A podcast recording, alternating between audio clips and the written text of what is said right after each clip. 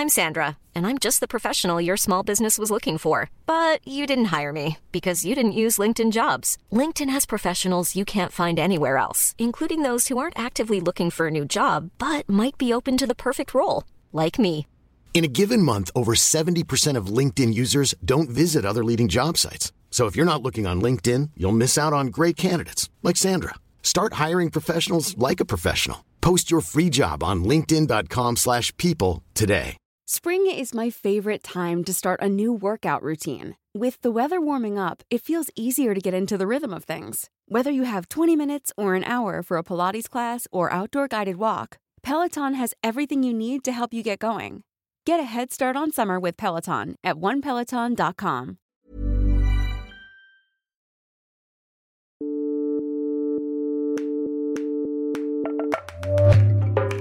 This is Al Empire. Stories of exceptional Arabs around the world and their journey to the top. We're making history tonight. We're all in here proud of our cultures, proud of our families, proud of our flags. And this is what this girl has got us all here doing, flying our own flags. Nooriyah! What? She's doing something crazy right now. Yeah, let's go. Are you sweating? Are you sweating?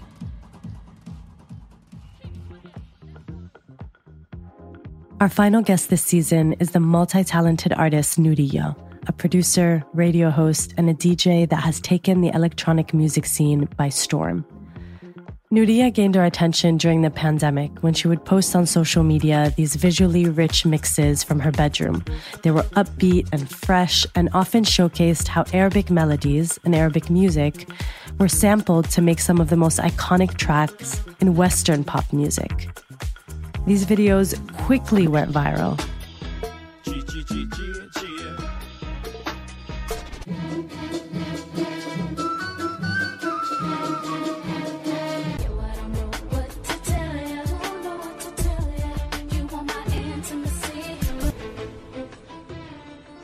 Nooriyah was born in Saudi Arabia and grew up in Japan, and this international upbringing spills into her music mixes. She's always blending different genres, and it's part of what makes her sets so vibrant, and in her own words, infectious. Nancy Ajram remixed with Latin hip-hop, Umm Kulthum with Super Mario theme track, Mohamed Asaf with the Chemical Brothers. I mean, come on. Currently based in London, Nooriyah is on a mission to make Arabic music heard and recognized globally.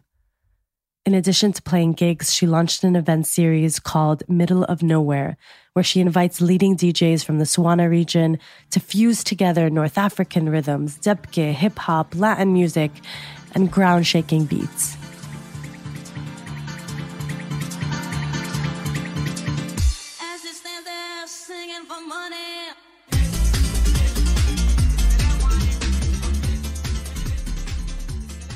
I had the immense honor of sitting down with Nooriyah to chat about her journey and her craft, and what it means for more and more artists from our region to be claiming their place on the global music stage.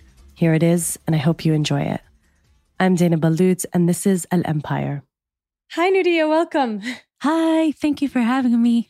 So I was curious, Nooriyah, obviously we're here to talk about music and, and DJing and your career in that, but you did not start in, in music. I wonder if you could talk about what you actually studied and how you ended up on the airwaves. When I was little, I guess music was always part of the tapestry at home. I just never really realized that until I grew older.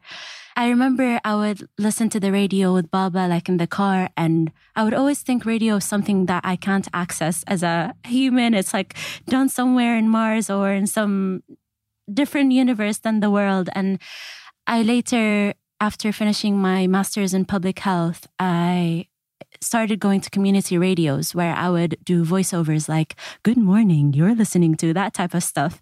And then I remember seeing the decks over there. And when I was younger, I used to always pretend that I was a cashier because I loved pressing buttons. And then when I saw the music decks, the D J decks, I was like, I need to learn because this is the best of both worlds, combining my love of music and also my love for pressing buttons. So that's how it came about. But how did you even end up in a radio station? Like, um, obviously you didn't you just walk in, but how did you even get to that into that room?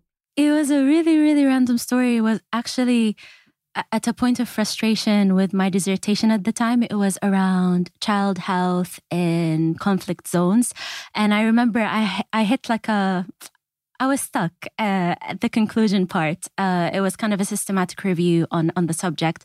And I was stuck and I said, okay, let me just go to the mall, just walk around by myself, maybe like a, like a tea, and maybe things will feel a little bit easier on me. And I randomly met a and now someone who is a dear friend of mine at the mall. And I remember he mentioned to me how he works at a radio station called Radar Radio. Um, and Radar Radio, for those who don't know, is a London-based community station that no longer exists uh, for various reasons. But he was kind of my introduction to that existing for anyone who wants to learn a thing or two about radio. The story that I heard is that he liked your voice. Indeed. Yeah. I was asked to do voiceovers. Yeah, through that. And had you been told that in the past, that you had yes, a really good voice? I, I still get told that. Sometimes it's like, I get told that I should do cartoon voiceovers, which I'd love to. Um, but I, I get told to do like audiobooks or late night jazz shows. Like you'll be like, you know, good evening. That, um, but I, I really enjoy voiceovers. There's something really lovely about storytelling when you can't see, you know, who's talking. You talk about a lot about your dad, um, you know, uh, listening to the radio with him. And obviously he's a musician himself. We'll get into that a little later. But once you started to develop this kind of love for radio and music, did you talk to him about it often? Like what, what were those conversations like? I actually didn't. I just remember I used to wake up at like three thirty a.m. to go to the breakfast show in West London in like a very nook and cranny station. And they would be like, what the hell are you doing?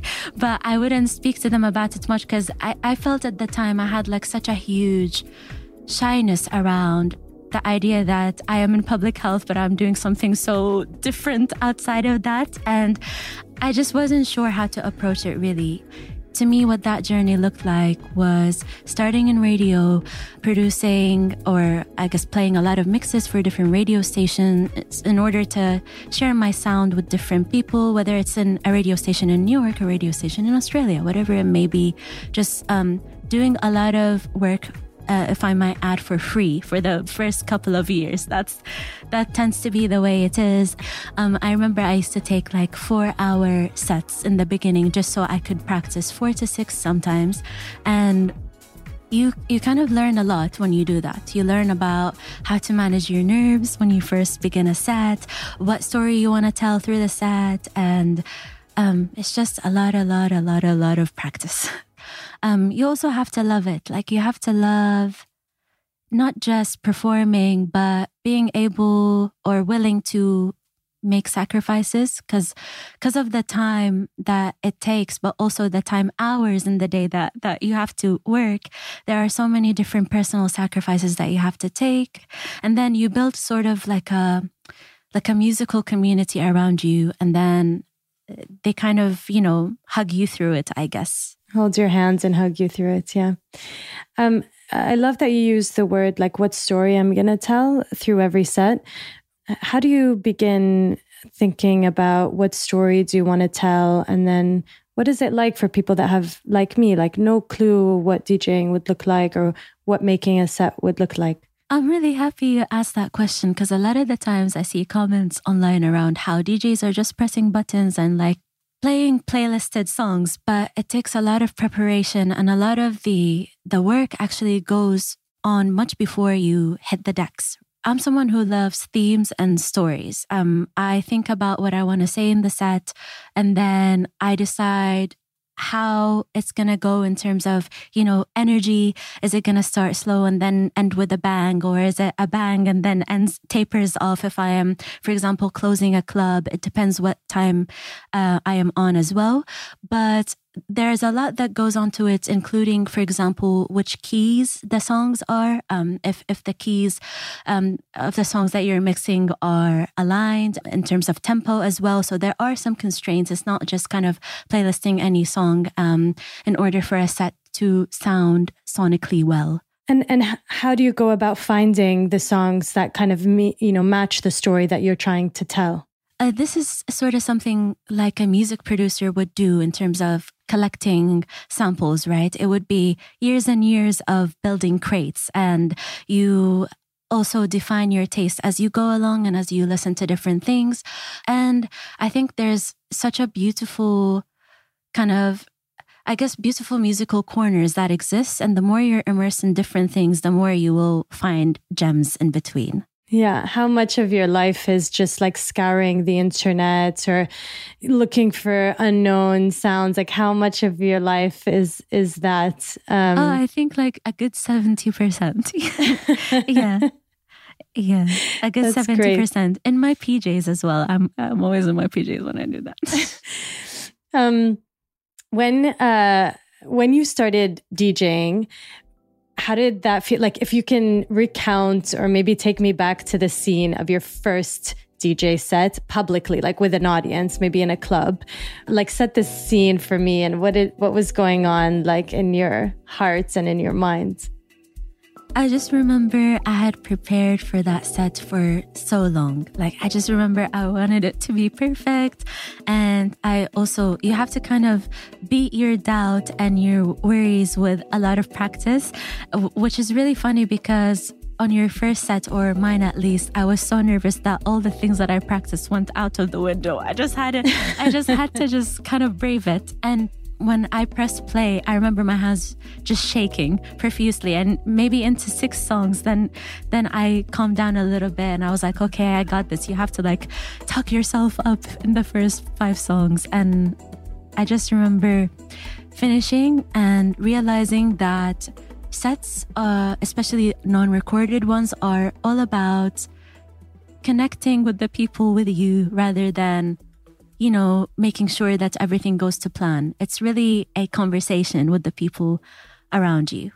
If someone uh, around me moves a certain way or reacts a certain way, then uh, that's kind of a, a positive reinforcement to me. Like to me, they're saying, you go girl, even though you didn't, they didn't say anything. They just busted a move in the dance floor.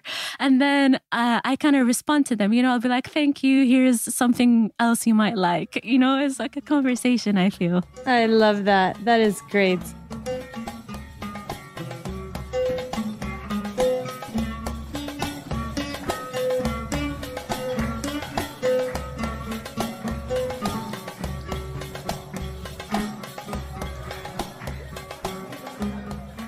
In December twenty twenty-two, Nooriyah played a phenomenal Boiler Room set that cemented her place in the D J Hall of Fame. Boiler Room, by the way, is this prominent event series where D Js are invited to play a set that is then filmed and then put on the internet. And it's a really, really big deal. So for this one, Nooriyah invited her dad to open up the show.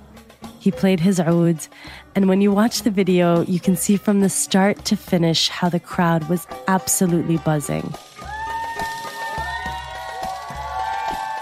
Like watch, just even watching that video, I was like amped, I was hyped. It looked like everyone in the room was just like loving it. You were amping them up and they were amping you up. And is that like common? Is that how, like, or was that a special night for you? I, I would say it's common, but that night was especially kind of joyous in, in such a strange way, because if you watch the video, you might think that I've known those people for maybe, I don't know, five to ten years, and they're my friends backing me. But probably ninety percent of those people behind me who are supporting me are strangers, which is the beauty of music. There was such a deep connection that day that I can't even describe. And it was like the the cherry on top of everything. Like it was, I, I had to go home and kind of just lay on the floor of my flat like a starfish and just shed a few tears because it was beyond my imagination how it went. Well, I think a big part of it was also your dad being there in the beginning and yeah, playing. He was very loved and yeah, adored uh, during that set, and a lot of people really welcomed him, and it was really sweet. Also, he said a dad joke at the beginning, and I was so embarrassed. I don't know if you guys noticed. He basically was sweating profusely because it was really, really hot in the in the space. Also, poor dad, his oud, like his, the tuning really went bad because of the heat in the space. He was like, uh, he stopped everything. He's supposed to start performing at that moment. He stopped everything and said, looked at me and he said, Nooriyah didn't say that it was an actual boiler room. And then, and then I was like, Baba!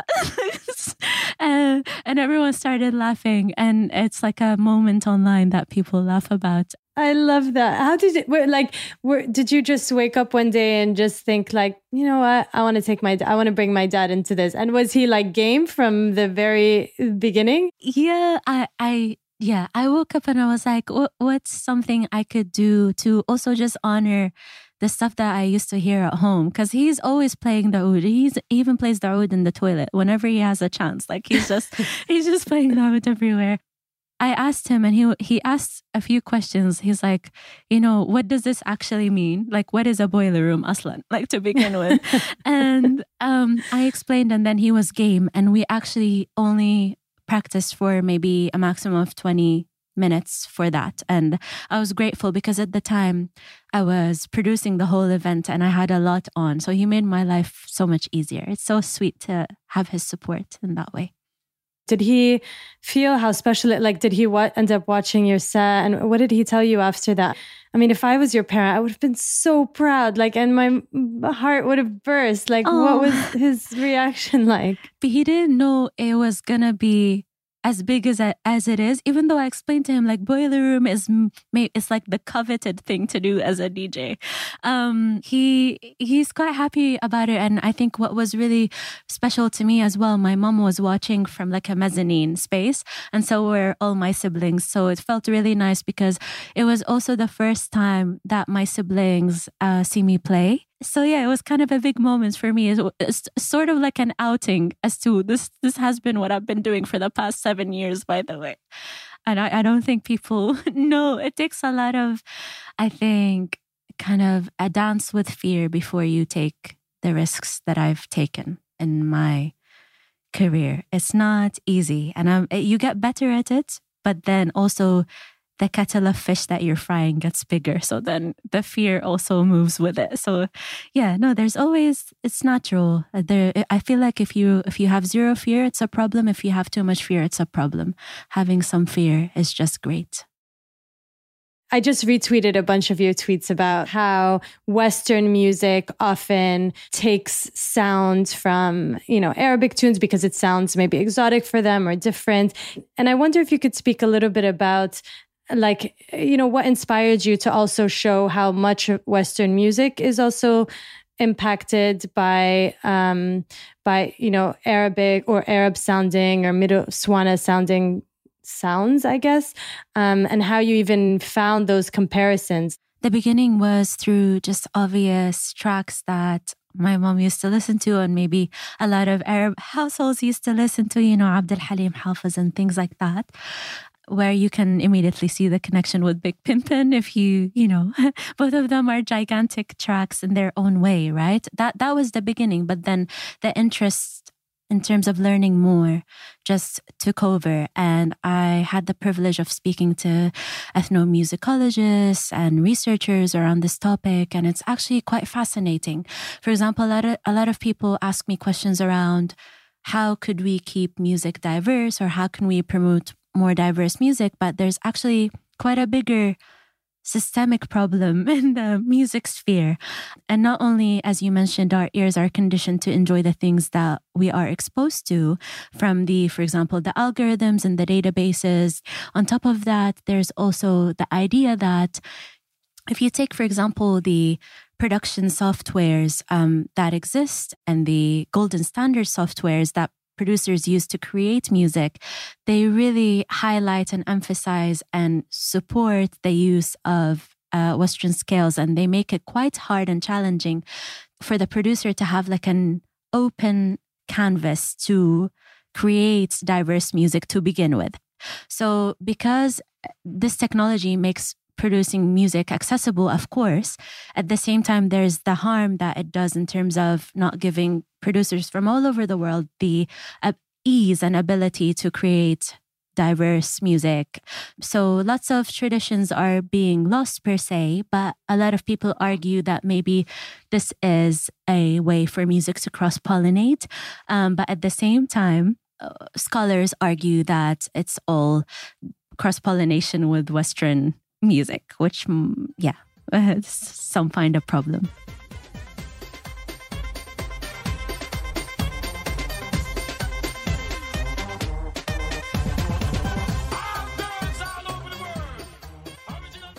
Nooriyah, tell me about Middle of Nowhere and how you, uh, yeah, what was the inception of the idea and then how that ended up coming to fruition?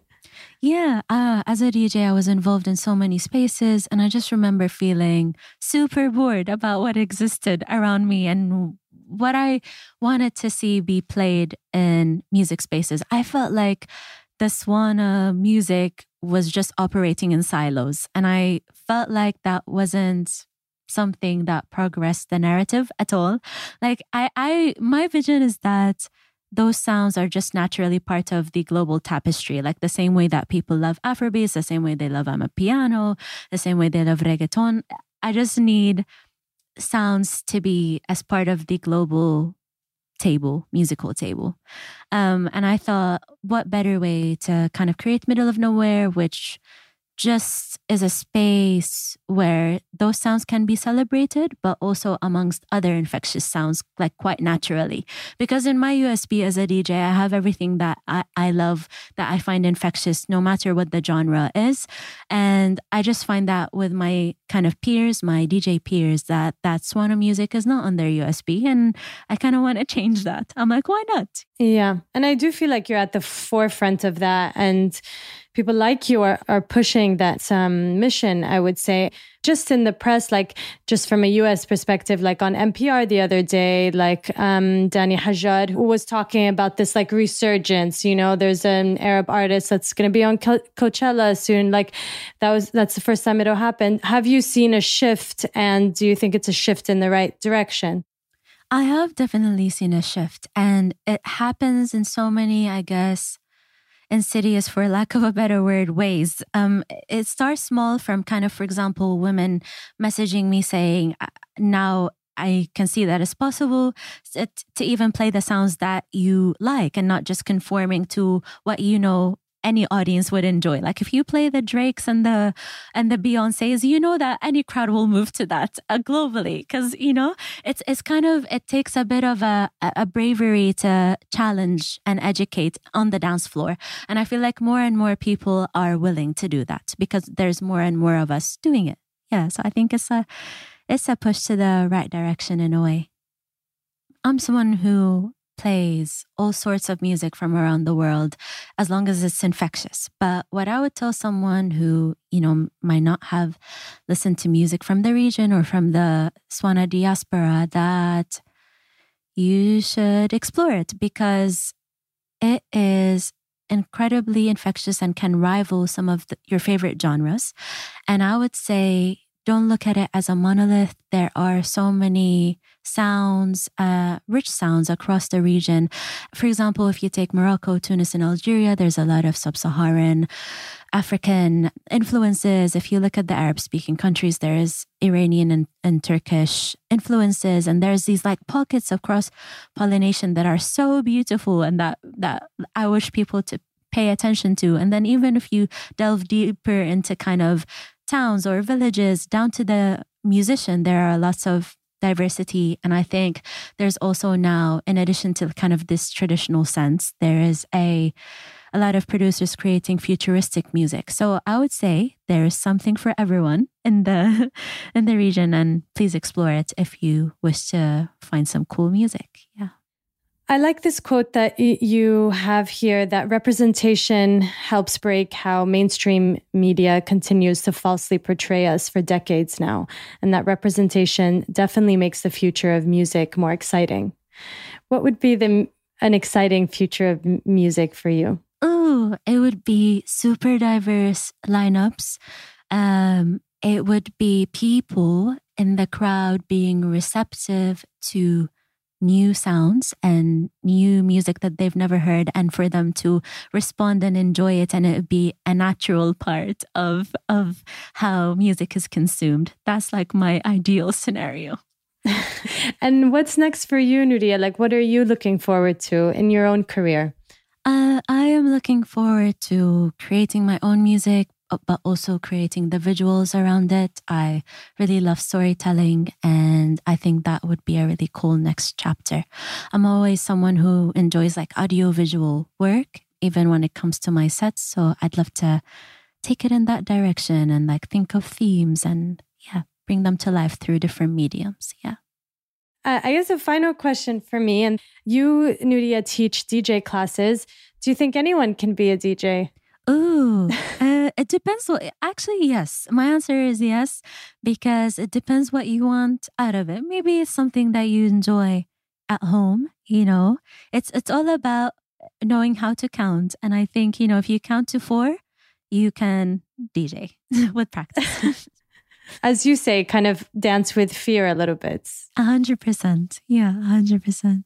Thank you so much, Nooriyah. It was so nice to chat with you. You as well. Thank you for such rich questions. And it was such a pleasure. You actually really enriched my life. And I was listening to your set like this morning, last night, even though I wasn't in a club and it was just me in my room. It was like amazing, and it changed my mood. It lifted my spirits. So I'm really grateful. You really have enriched my life. I really appreciate it. I feel touched. Thank you.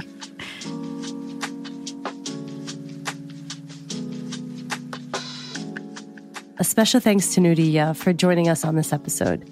If you'd like to check out her masterpiece Boiler Room set, we've added it in the show notes. Also, if you'd like to watch the full uncut video interview with Nooriyah, just head to YouTube and search Al Empire and follow our socials at Kerning Cultures. Danny Hajjar, who I mentioned in my chat with Nooriyah, is a music journalist who is amazing and puts together a hub for all things Arab music, culture, and stories, curated weekly. The newsletter, which you can check out at saalounielnas dot com, I'll spell it out later, features a playlist of songs by Arab artists in the region and the diaspora, cultural stories about Arab communities, and a guest feature of some awesome, inspiring people with roots in the Middle East and North Africa to talk about their go-to music. And you can sign up for this letter at saalounielnas dot com, which is S A A L O U N I E L N A S, saalounielnas. And check out some of Danny's amazing writing on Pitchfork, G Q Middle East, Esquire Middle East, and elsewhere. I've enjoyed every article I've read. He was also on N P R most recently. This episode was produced by Al Shaibani and edited by Heba El-Sherif. Fact-checking was by Laura Wahied, and sound design and mixing by Ahmed Mitry. Bella Ibrahim, Soumaya Bouabdellah, Malak Jarrar, Nadine El Shiaty, Tala Toukley, and Ahmed Salhab handle our amazing marketing, and Batould Khalifeh, our captain of the ship, is our operations manager. I'm Dana Ballout, and this is Al Empire, a production of the Kerning Cultures Network. Take care.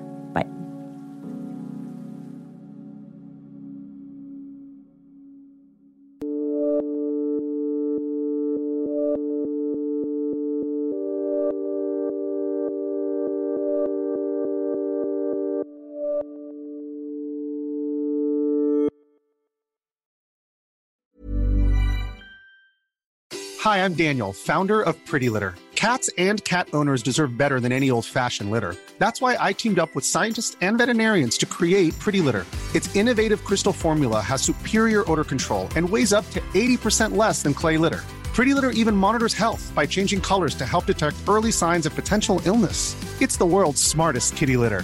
Go to pretty litter dot com and use code ACAST for twenty percent off your first order and a free cat toy. Terms and conditions apply. See site for details. Planning for your next trip? Elevate your travel style with Quince. Quince has all the jet-setting essentials you'll want for your next getaway, like European linen, premium luggage options, buttery soft Italian leather bags, and so much more. And is all priced at fifty to eighty percent less than similar brands. Plus, Quince only works with factories that use safe and ethical manufacturing practices. Pack your bags with high-quality essentials you'll be wearing for vacations to come with Quince. Go to quince dot com slash pack for free shipping and three sixty-five day returns.